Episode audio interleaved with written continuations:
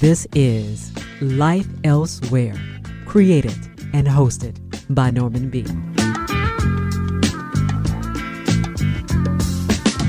Hello there, welcome to Life Elsewhere. I'm your host, Norman B. Coming up, my conversation with Lauren S. Cardon, who's written a truly interesting book. Now, Lauren is an associate professor of English at the University of Alabama. She's cleverly traced the trajectory of fashion as its path relates to contemporary American literature. Now, it's an intriguing idea that Miss Cardon explains in her book, Fashioning Character. I'm also going to share with you a sort of conversation with a true fashion icon, Betsey Johnson. Now, very rarely do I find myself unable to ask a question of a guest. You'll understand as you listen to the edited portions of a very unusual chat with Betsey Johnson. First, our good friends, the delightful Hannah and Ollie, aka Pella, have a new EP. Here's the title cut Little Ceremonies. There you were looking so heavenly.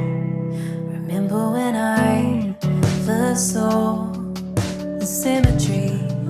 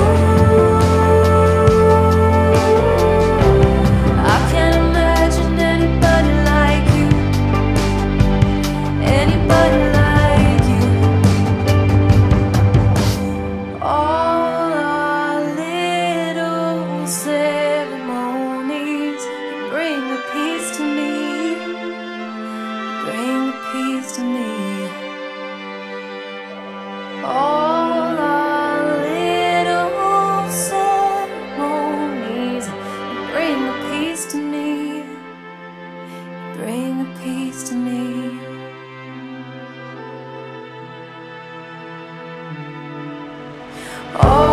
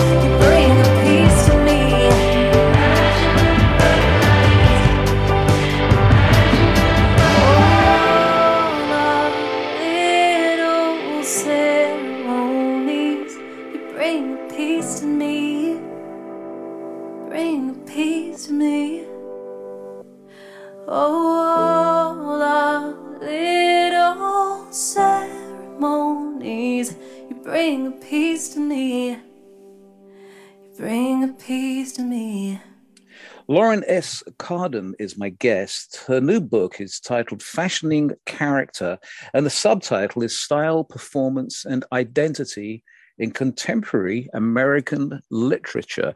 Lauren, welcome to Life Elsewhere. Thank you so much. Thanks for having me. Got to ask you so, why and what prompted you to say, okay, I understand about literature. Why do I want to link this to fashion?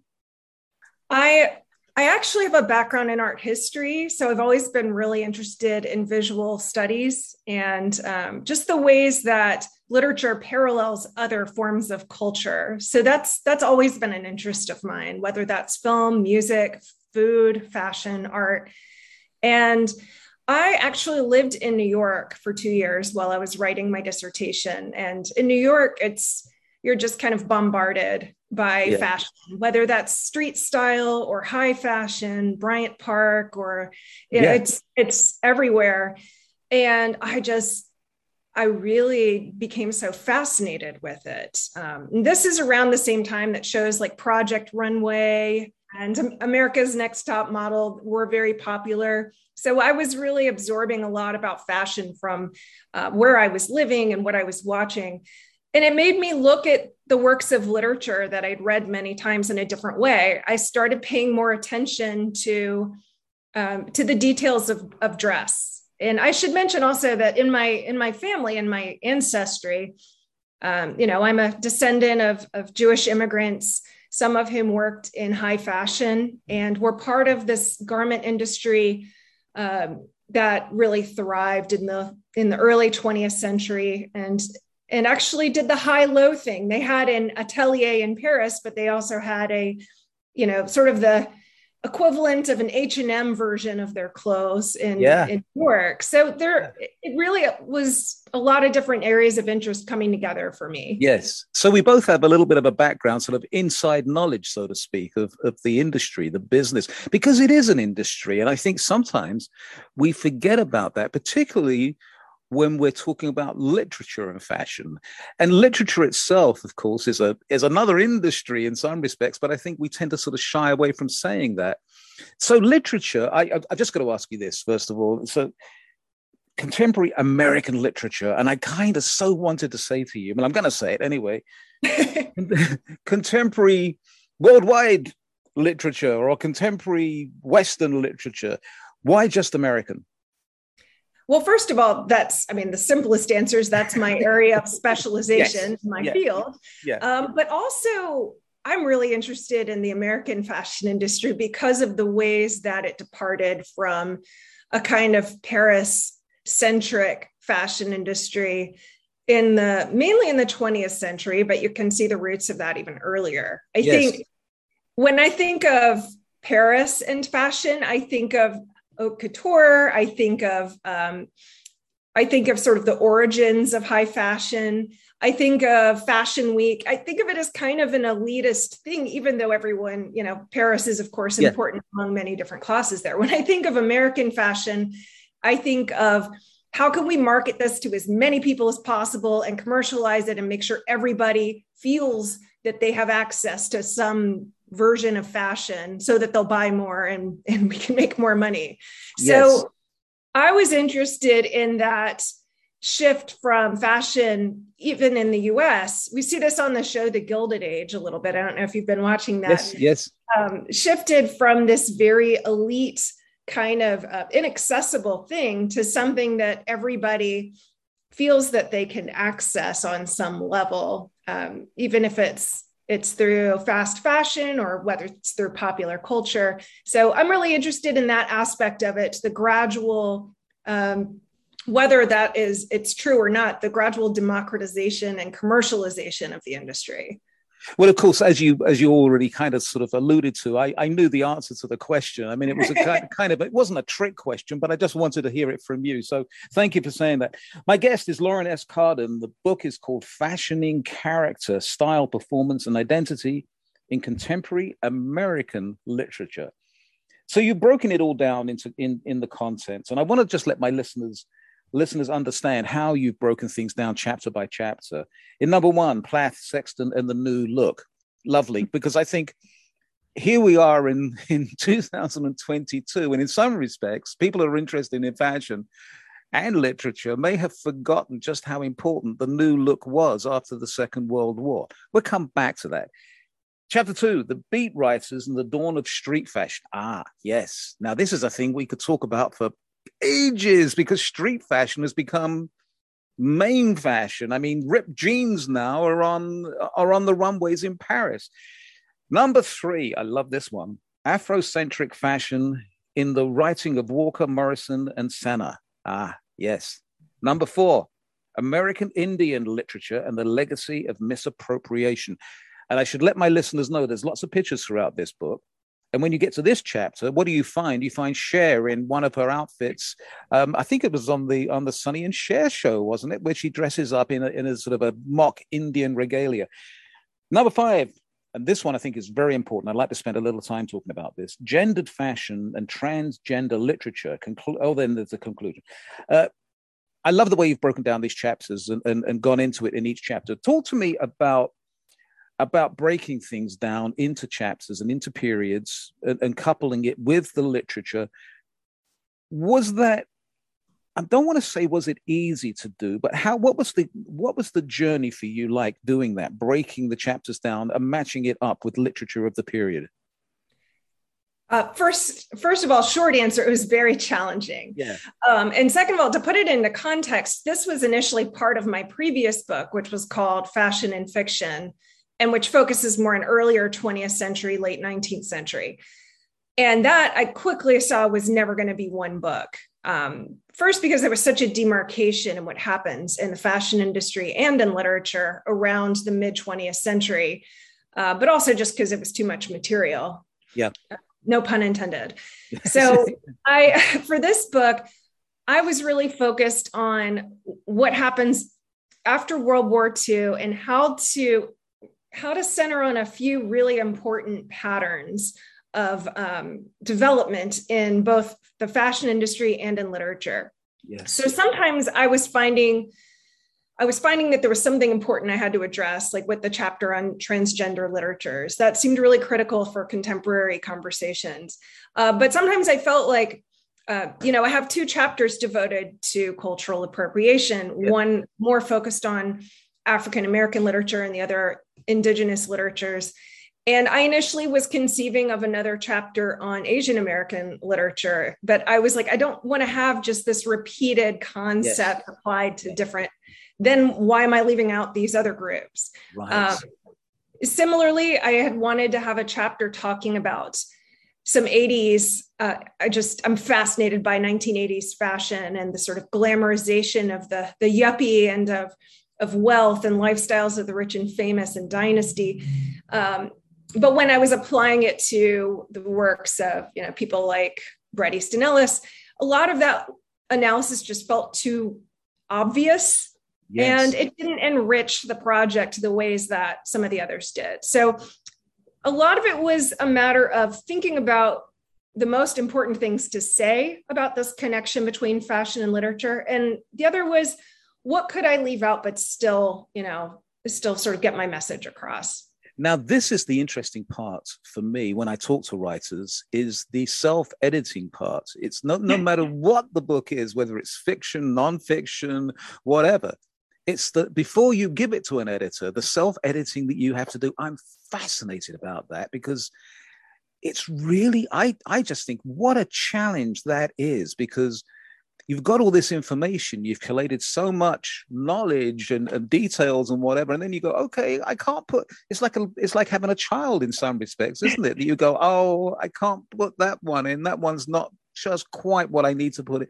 I just feel for you in, respect, in, in, in, editing. Yes. Um, let's just quickly talk about uh, the new look. And for, for for people that aren't familiar with this, things changed after the Second World War, and Dior um, wonderfully came out with these beautiful, sweeping, long skirts that were just magnificent.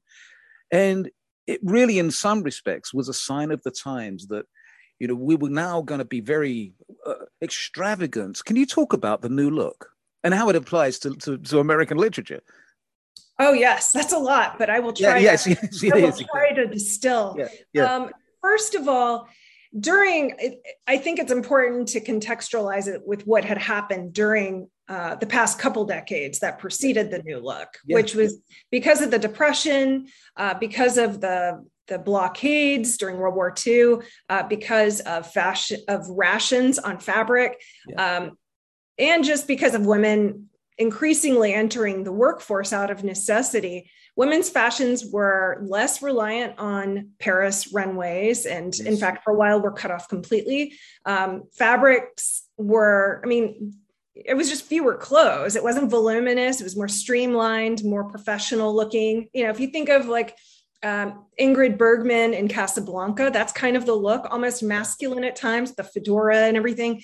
Um, and so after World War II, with this huge expansion of the middle class and veterans returning and um, wanting men to kind of dominate the workforce, there was so much cultural pressure for women to to leave, especially white middle class women, to leave the workforce um, and really be wives and homemakers and and purchase a lot of these new products that were being invented and you know Yeah. just and um, and in Paris, Dior really represented this, on the one hand, celebration that we can go back to these voluminous fashions and having to, you know, and complicated women's fashions and femininity. Yeah. It was on the one hand a celebration, and his work is, you know, from that period is beautiful. But on the other hand, it's also like a very creating very scripted looking roles for women, and that's reflected in the literature of the period too. Yes. And then, of course, we skip into, well, not skip, but we, we merge into the 60s where Mhm. things change yet again. And this really comes into your, your chapter um, on the beats, but it's like 50s to 60s and 60s to 70s. It kind of melds into one another, doesn't it? Talk to me about that, that, that period, that period where it changes. I would say the change is happening at the same time because just as there are people that are um, trying to fit into this new middle class look and lifestyle, there are people that resist it, that get this is sort of a mass production of, of you know, a prototype. Yes. And I think Jack Kerouac and even uh, and Allen Ginsberg and the women I mentioned in that chapter, like Joyce Johnson, yes. understood i want to be a part of this other thing i don't i don't see myself as conforming to this standard yes. and um, so i think it's it's happening simultaneously and this is where this is why i start the book during this period i just see that I this is to quote Norman Mailer one is hip or one is square during Yes. this time period. You're either feeling that pressure to fit in and embrace the standard, or you are really uncomfortable with it and you reject it and you think, what can I wear to show that I'm rejecting it? What Yes. could I do to signify my rejection of this status quo? Yes, and of, of course, the, the wearing jeans and, and, and denim became just a de rigueur, and, and a lot of it was was was because of pop groups of rock musicians, and Yes. and, and not just the the beat poets. It, it it sort of merged into that. But then, of course, we had at the same time happening um, Barbara Hulanicki in London with Biba, and all of a sudden, Mary Quant, of course, with Yes. with miniskirts, which was a whole right. whole different thing. Where does that come into the story? Well, there's more. We start to see an increased kind of transnationalism too. I mean, we see that with blues and other forms of African American music Yeah, entering the UK and then Beatles and rock and roll and the Stones entering, you know, going back to the US. So there's a kind of, there's more, I would say there's a lot in common in, um, in Britain and in the US during this period. Um, in that, I mean, first of all, London starts to become a little bit more of a fashion capital. Um, already, we're starting to see the destabilization of Paris as the center of all things fashion yes, um, you get the mod look of that period, which is so Yes. important, and Yeah. and that's a big part of youth fashion. But I think preceding that is the the rebellion that starts in the 50s with not only the beats. I think you're you're right. It's not just the the writers and the artists, but um, Hollywood, which is just you know, has such a huge audience. People like Marlon Brando and James Dean looking so cool in their white t-shirts and jeans or yes. you know motorcycle jackets and uh, that starts to become not only really really cool but it becomes in many ways that particular look becomes conflated with this kind of american identity and um, i think that really shifts american fashion and these ideas of of uh, what it means to look to just look uh, trendy and and cool in American culture. Yes, I th- there's something about this which I just wanted to throw in because looking at it from a, a from a British perspective, um, Elvis took took mm-hmm. such an important place. Not just the music, but the way he looked, the way he dressed, which did did really sort of change things in the UK specifically with a kind of rocker look, which Elvis obviously had. But there's something else I want to guess is going back to literature, and this is I guess not literature in the true sense, although I'm going to let you decide. But I remember coming to America in, oh, I'm thinking the very early 70s, which dates me, of course.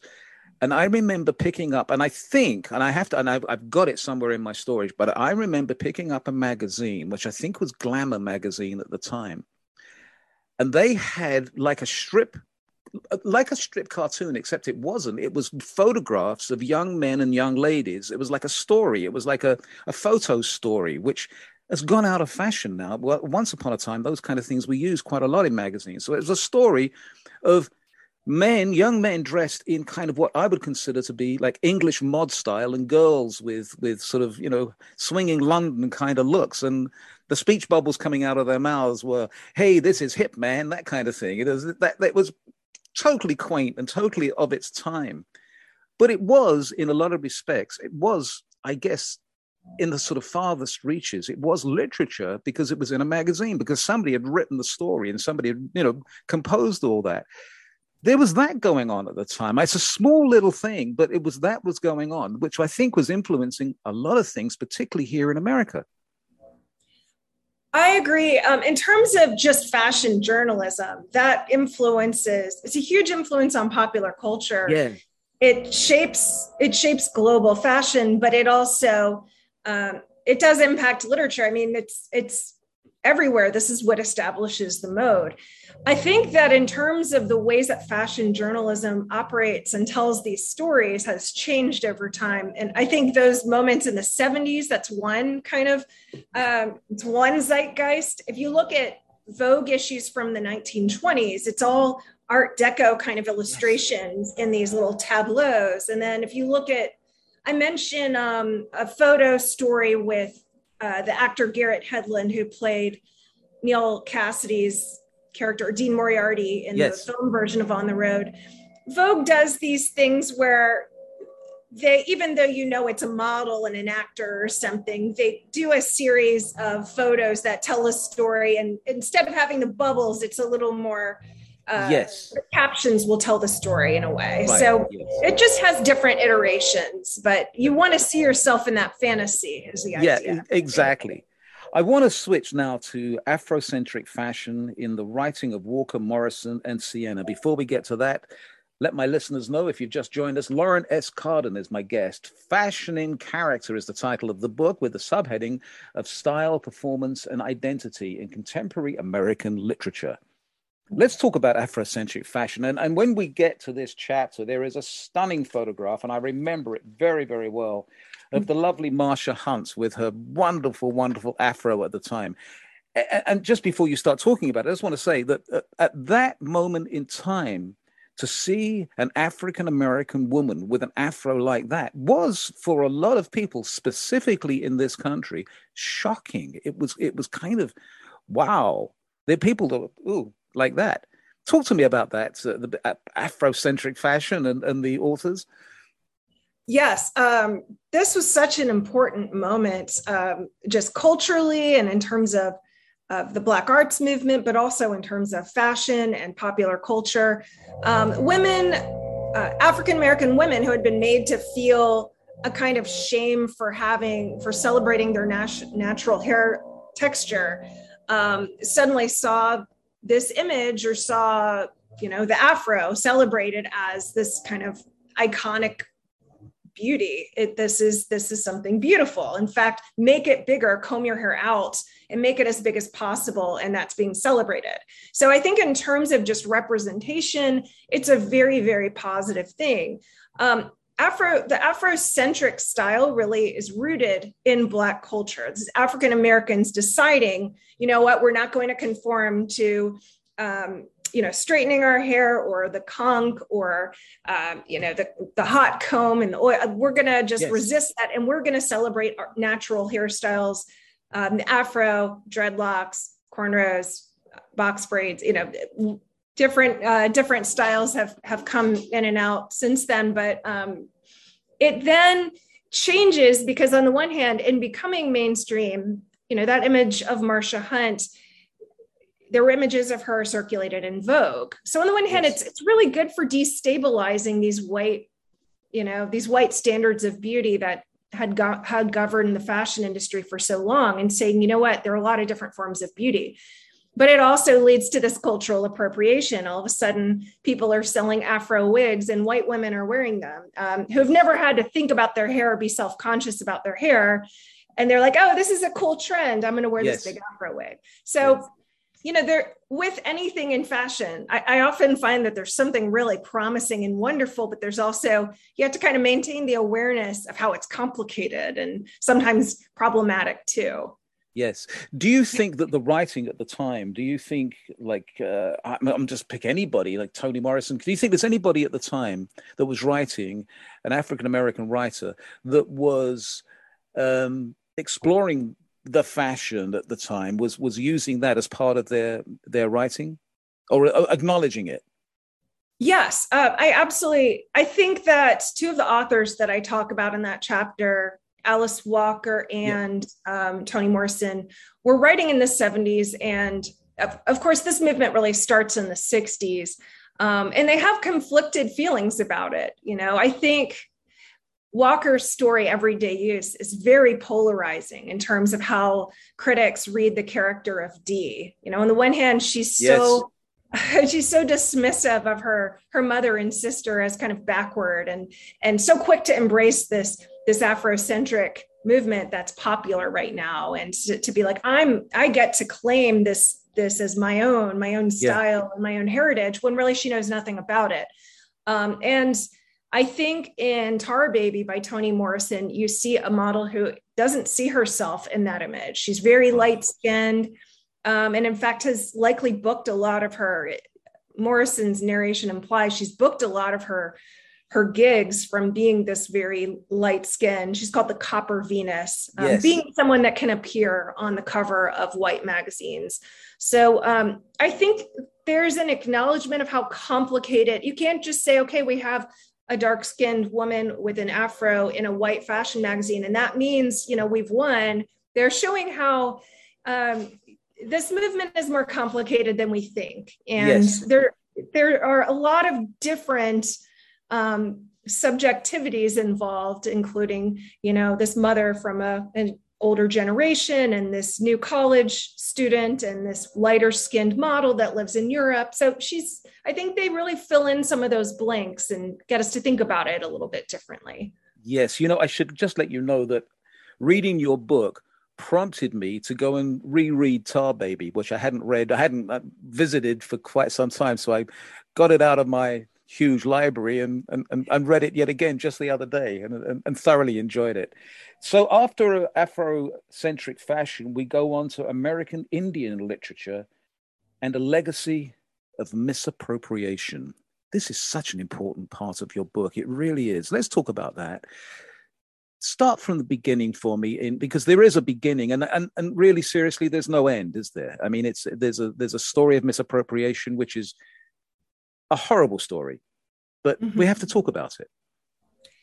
Yes, um, I really became introduced to in, indigenous fashions by uh, a project runway contestant patricia michaels who designed the look that's on the cover of the book actually um, she's she was so interesting and I, I, saw her struggling with the format of the show a little bit because i think she's someone that's used to going uh, so in depth into a single piece. She does a lot of hand dyeing and and uh, painting fabric and things like that, which are um, which are common among among the sort of southwestern tribes as ways to treat textiles.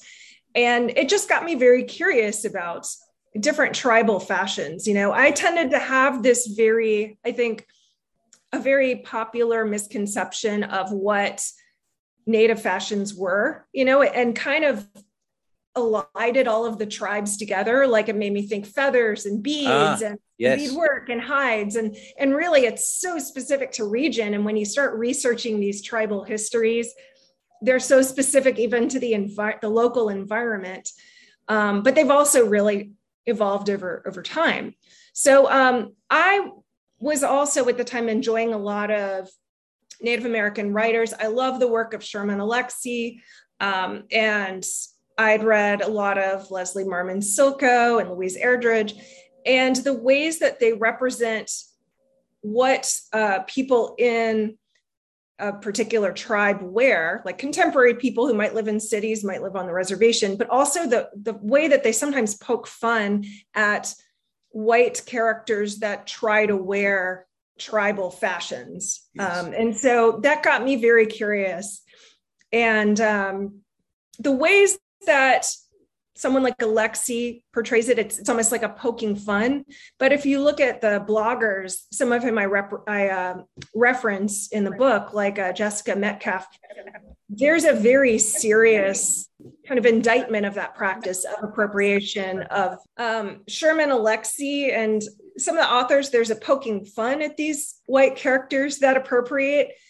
But I think there's also a more serious kind of appropriation or as I discussed, misappropriation that contemporary bloggers like Jessica Metcalfe, whom I talk about in the book, um, really point to. Like when you take something sacred, like a, a totem pole or um, a headdress or war bonnet, something that has a kind of sacred significance, and trivialize it in a way. Yes. Because first of all, it's it's trivializing a sacred symbol, um, but also it's taking something that it, people aren't going to know the significance behind this symbol. They're going to know the popular culture, mass produced representation of it. Uh, yeah. But there's the other issue that it creates a cycle of misinformation about, um, you know, what tribes use these practices or what does this actually represent? Is this just something that's cool to wear or does it have this other significance? And there's a yes. lot of misinformation about Indigenous people anyway. Um, so it just kind of recreates that cycle. So I yes. think that's the other issue. Yes, as you're as you're going, I'm going through the chapter on American Indian literature and misappropriation. We then it, it segues in some respects into the next chapter, which I'm going to get the correct title. Um, and am I right in saying that it segues in because it does seem to me that you make references about about gender. We go into chapter five, gender, gendered fashion and transgender literature.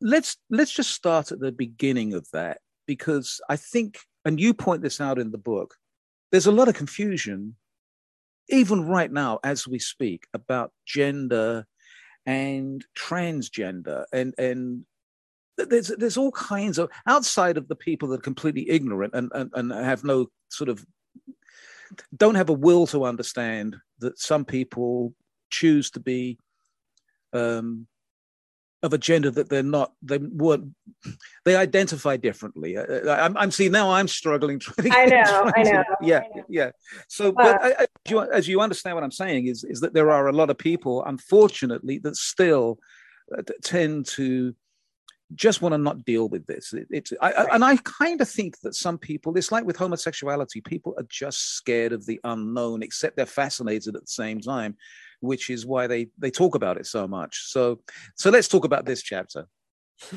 Yes, I think you're right that a big part of it is fear of the unknown. I don't understand, you know, maybe they understand something like drag because it's so much so entrenched now in American popular culture at least that um, that's a little bit less less strange but there's this problem of conflating um, cross-dressing or or drag with transgender identity these can intersect but they're they're not the same exactly. so yes a lot of yeah. what i do in this chapter is first to try to untangle some of these terms.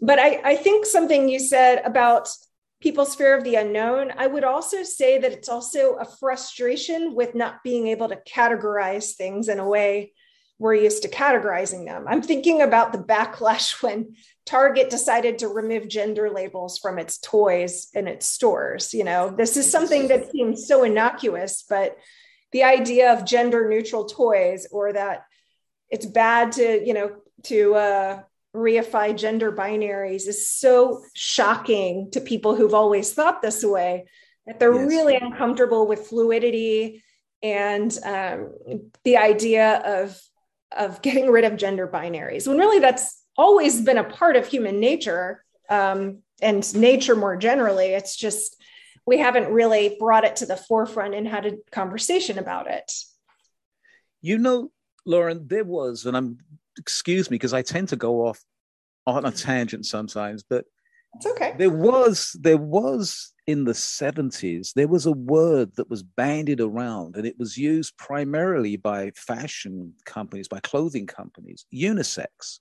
Mm-hmm. but it, you, you, saw the word being used in, in all kinds of ways, but particularly in fashion, it was used. Oh, it, it's these pants are unisex. You know, this this top is unisex.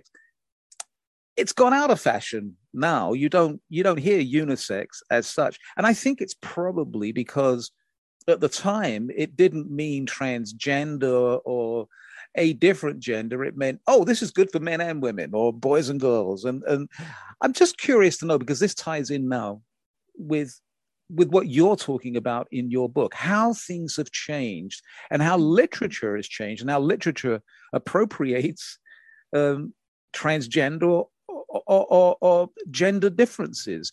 Can you talk about that, about how things have changed? Oh wow, there are so many ways, yeah, but I'll try yeah. again. I'll try to distill. Yeah, yeah. Um, I think first of all, there's the idea of gender, which um, at least in in my field, we tend to think of as a social construct. There's no reason you have to be uh, male or female as uh, in terms of how you physically express yourself. Right. There's no, yes. there's no real reason why I have to wear women's clothing or um, wear my hair long in a feminine style. This is how I choose to present. This feels natural to me. Um, for some people who maybe were assigned the sex female at birth, um, it might make sense to them to present as more masculine. And sometimes just having maybe short hair or wearing um, kind of gender neutral clothing is enough to feel comfortable in your presentation. Um, for some people, it might mean that they're transgender and they take hormones to, you know, because they don't like the feeling of having breasts or they don't, you know, yes, things like that. And then some people have surgery. So there's just different ways yes. on the spectrum of presenting as male, female, or there are people that are gender fluid or non binary who really feel most comfortable when they see the interplay of features and you know maybe go by they or go by a, a pronoun like a zir or something that's kind of a fusion or an in between so that's something that i was really exploring in this chapter because when it comes to the stories that we tell or the the stories that we hear about, it's much more commonly something like Caitlyn Jenner, where you had this really, really masculine man who was like a you know olympic athlete and then reemerges on the cover of vanity fair as this beautiful woman in a bodice and you know looks very old hollywood glam. We're much more comfortable with that narrative because it preserves the gender binaries. We're less comfortable with someone who was you know maybe assigned sex female at birth and settles for something in between. Like yes. we're kind of like why would you do that? What does that mean? And you still and you still date men why didn't you just stay a woman? You know like there's all these questions.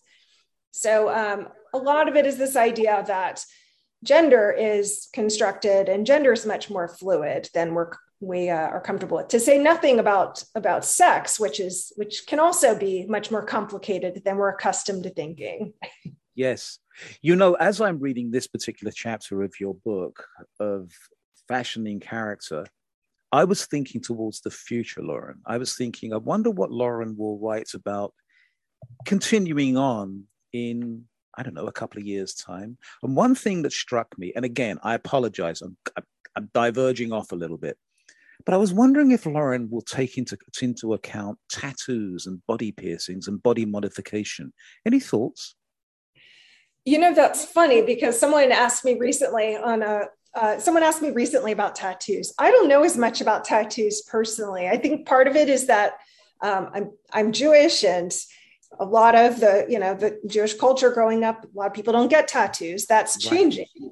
Um, and I've been learning more about them differently. And I think there's a whole interesting history behind tattoos that can be very regional specific, very cultural specific, even class specific sometimes. Um, I think so. I think there's a lot that a lot to be said. I will say the chapter on gender identity really made me want to explore um, body modification. There's some transgender scholarship that talks about, you know, we modify our bodies in all these different ways. People get cosmetic surgery. Um, people people get tattoos people get piercings and yet people seem so aghast at the idea of taking hormones or um, getting top surgery or you know yeah. getting gender confirmation surgery so why are we comfortable with certain kinds of body modification and not others. Like yes. we're saying, I want to do these things to my body because now I feel like I look like I'm supposed to look. Why is it so hard to understand in this other capacity? So, yes, that's yes. absolutely something that there's a lot more to say about. Um, I'd have to see how that relates to literature, but it's definitely something I'm interested in. Well, let me throw this idea out to you because like this sort of like circles back into literature. And that is, I've always had this theory, I rather always had, I do have this theory that most men, specifically here in America, and I'm sorry, I'm not being mean when I say this, okay, are, are, are kind of like threatened when women cut their hair. If women have short hair, on the whole, in general, most men are, most males are kind not offended so much as it's threatening because they think that it's more feminine for women to have long hair. And by the same token, I've spoken to a lot of women over the years that say that I know, I know they would look gorgeous with short hair, but wear this sort of shield because they will always respond and say, Well, my husband likes it or my boyfriend likes it, and I don't want to get it cut because just want to ask you about that because these are like the labels and the standards that we are you mentioned about little little while ago that we we are so used to and we get used to. Just using that as an example is that we are into this kind of the, the, the, sort of identity that we we go by. Women have long hair men have short hair. Of course that was all changed in the 60s with rock bands and whatever. Um, mm-hmm. yeah but just give me your take on it now 2022 about just these these standards that we sort of uh, uh, uh, uh we attain we we we, we keep at. Uh, uh, is that true or am i just sort of imagining things that that men are threatened by women with short hair i think there are men that well i think there are men that subscribe to a kind of traditional ideal of masculinity that are threatened by any kind of gender bending whether that's hair that's through clothing yeah. that's through I, I definitely think that exists i think that it's being thrown to the wind more and more i mean especially now that tiktok is really um, yeah. influencing the fashion industry i think it's just a lot of that's out the window yes. um, at the same time what you're talking about is making me think of something that goes back to the 1920s i mean i had a chapter in my previous book about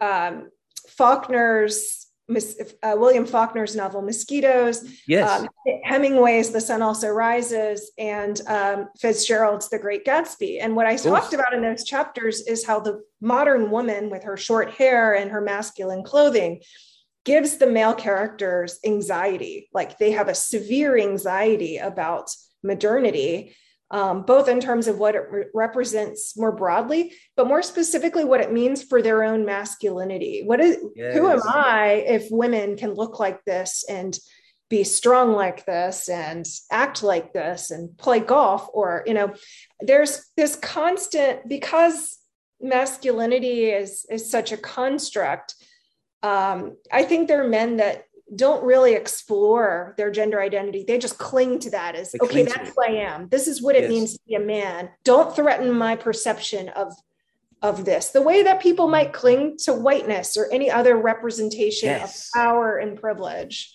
Yes. So um, I think that's really what that what that speaks to.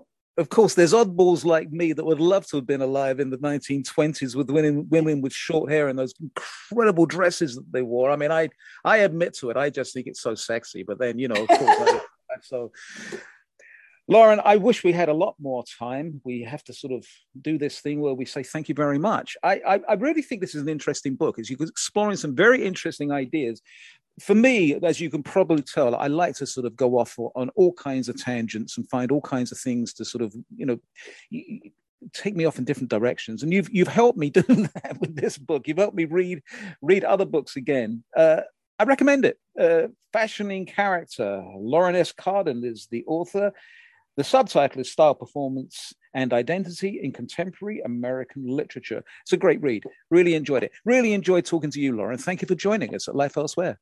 Thank you so much for having me. I enjoyed it as well.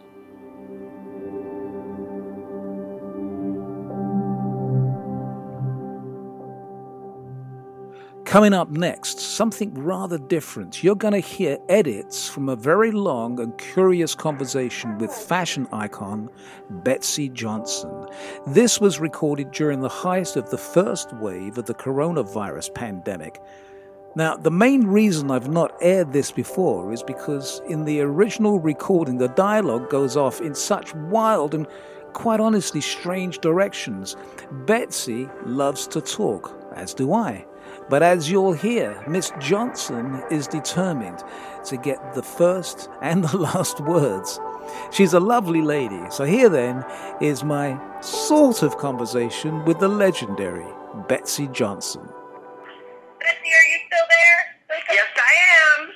Wonderful. Okay, I've got Norman on the line with us. Norman? Hi, Betsey. How are you?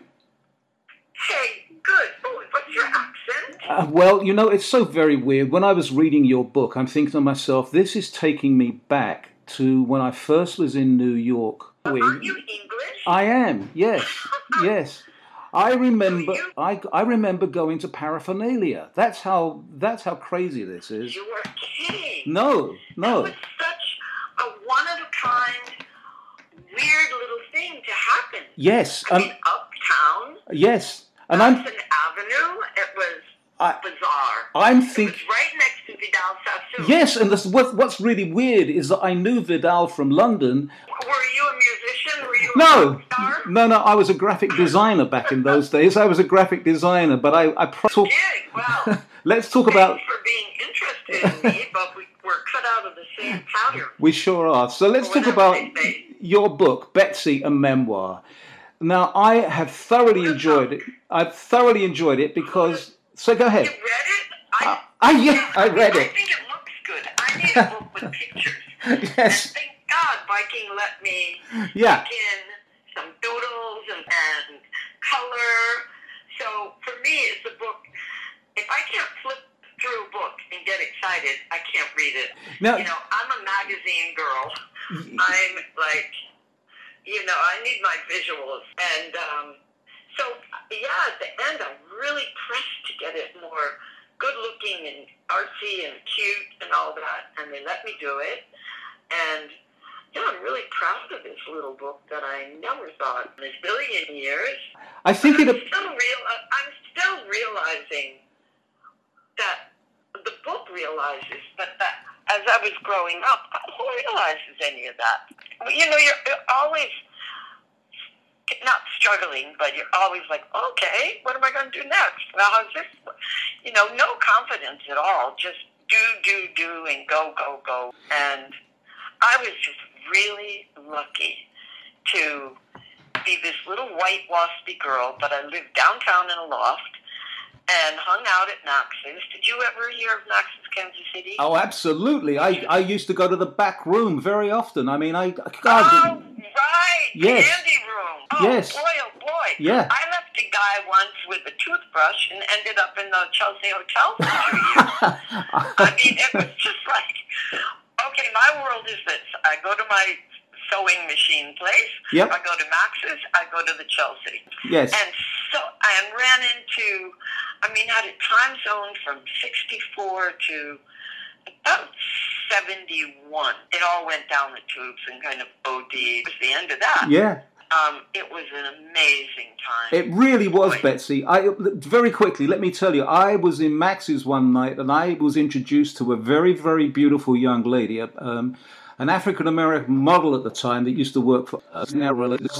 And the next thing I know, I was meant to be in New York for two weeks, and I stayed for three months at a, a, a little place on Gramercy Park. That's that's kind of my right? yeah. Oh, I love that area. let's uh, let's just talk a little bit about your book because Wow.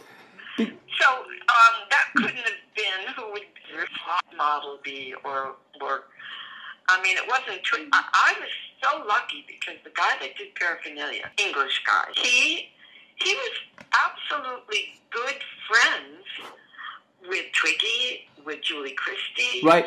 with all these '60s people Yes. in a really supportive, happy little campers doing something new, bringing something very timely to everyone, but being very insecure behind what they were doing and what was going on. But it, it was a it was it was a time of real adventure. It invention. Invention. Yes, it really was. Between the moon and pantyhose, God, girdlesque, maiden form, pointy broad Yeah. underwear, just as pointy white patent leather, little um, kitten heels.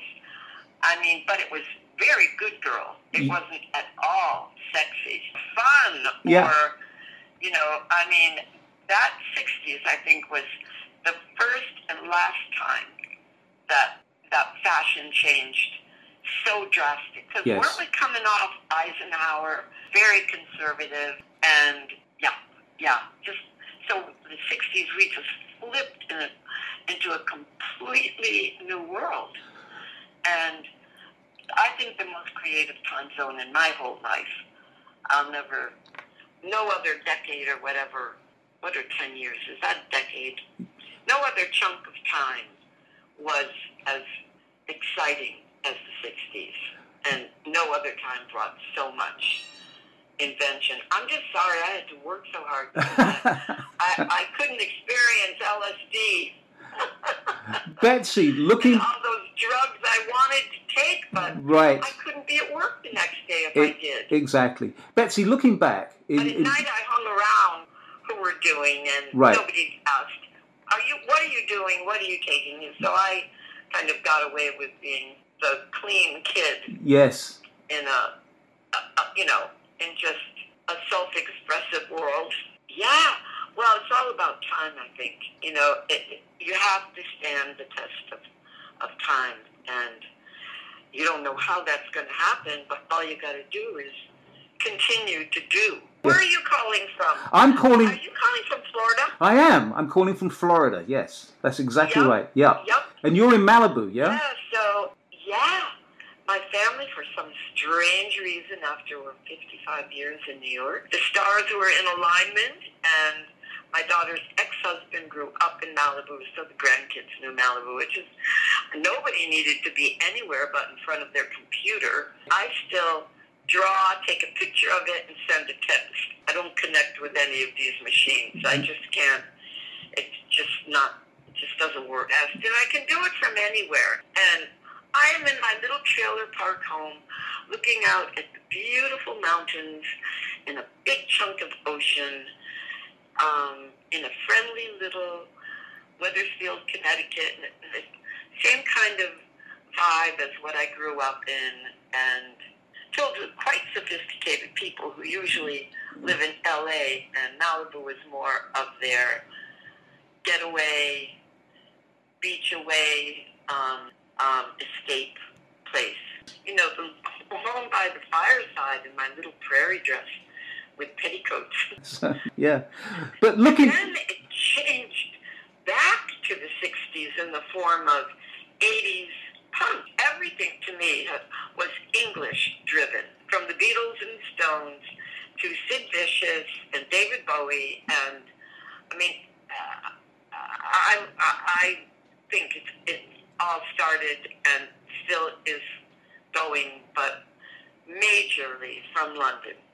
Do you keep in touch with fashion today I should have lived in, London? Yeah, you didn't think I was English. you had a very English sensibility. What about today, Betsey? What what do you what do you think of what's going on around you today? Well, it, um, it's very scary. I, I mean, I don't want to think that when I wake up. I have to. I've got a lot of unpacking to do, so I'm getting my mind off it. I'm very busy. Um, I see my granddaughters through their windows. Yeah, my daughter's taking it over the top, very serious. Me know how, how and when to put the gloves on and off and the mask. But um, yeah, this is this is a once in a lifetime bizarreness. Yes. We've we've got to get through get through it. We we will and we got to and but it's a slow go and a terrifying go. And but I'm still work. I mean, I I love work. I still I can't help myself. Betsey, I'd love to Betsey, It's just called being inspired by stuff. I'd love to carry on. We have so much we could talk about, but I'm told that we only have a very short amount oh, of time. I know, Norman. We could. Yeah, we could go on Well, forever. I'm so glad you're you, and we have uh, uh, memories about the same stuff, and just be stay very, very, very well. Yeah, and you, Betsey. Not going to get us. And you, Betsey. You take care, my love. All right? Okay. Okay, bye-bye. Norman. Bye now, Betsey. Have a good one. Bye-bye. Bye.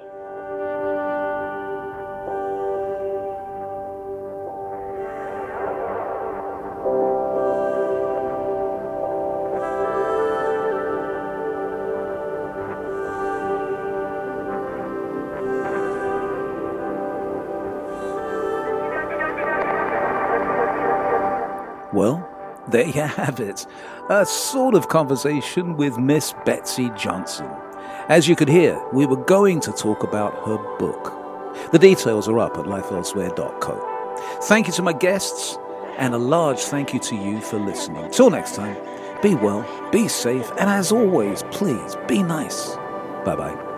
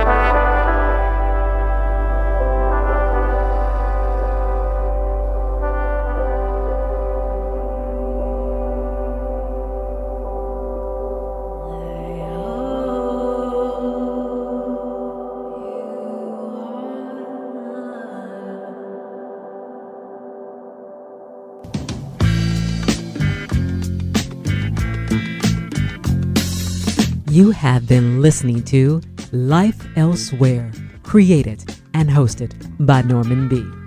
Life Elsewhere is written and produced by Norman B. Guest booking and additional research by Stephanie Lane. Behind the scenes assistance by James Van, Bruce Goodman, and Allison Klein. We love to hear what you think about Life Elsewhere. Send your questions, queries, and comments to info at lifeelsewhere.co. That's C O.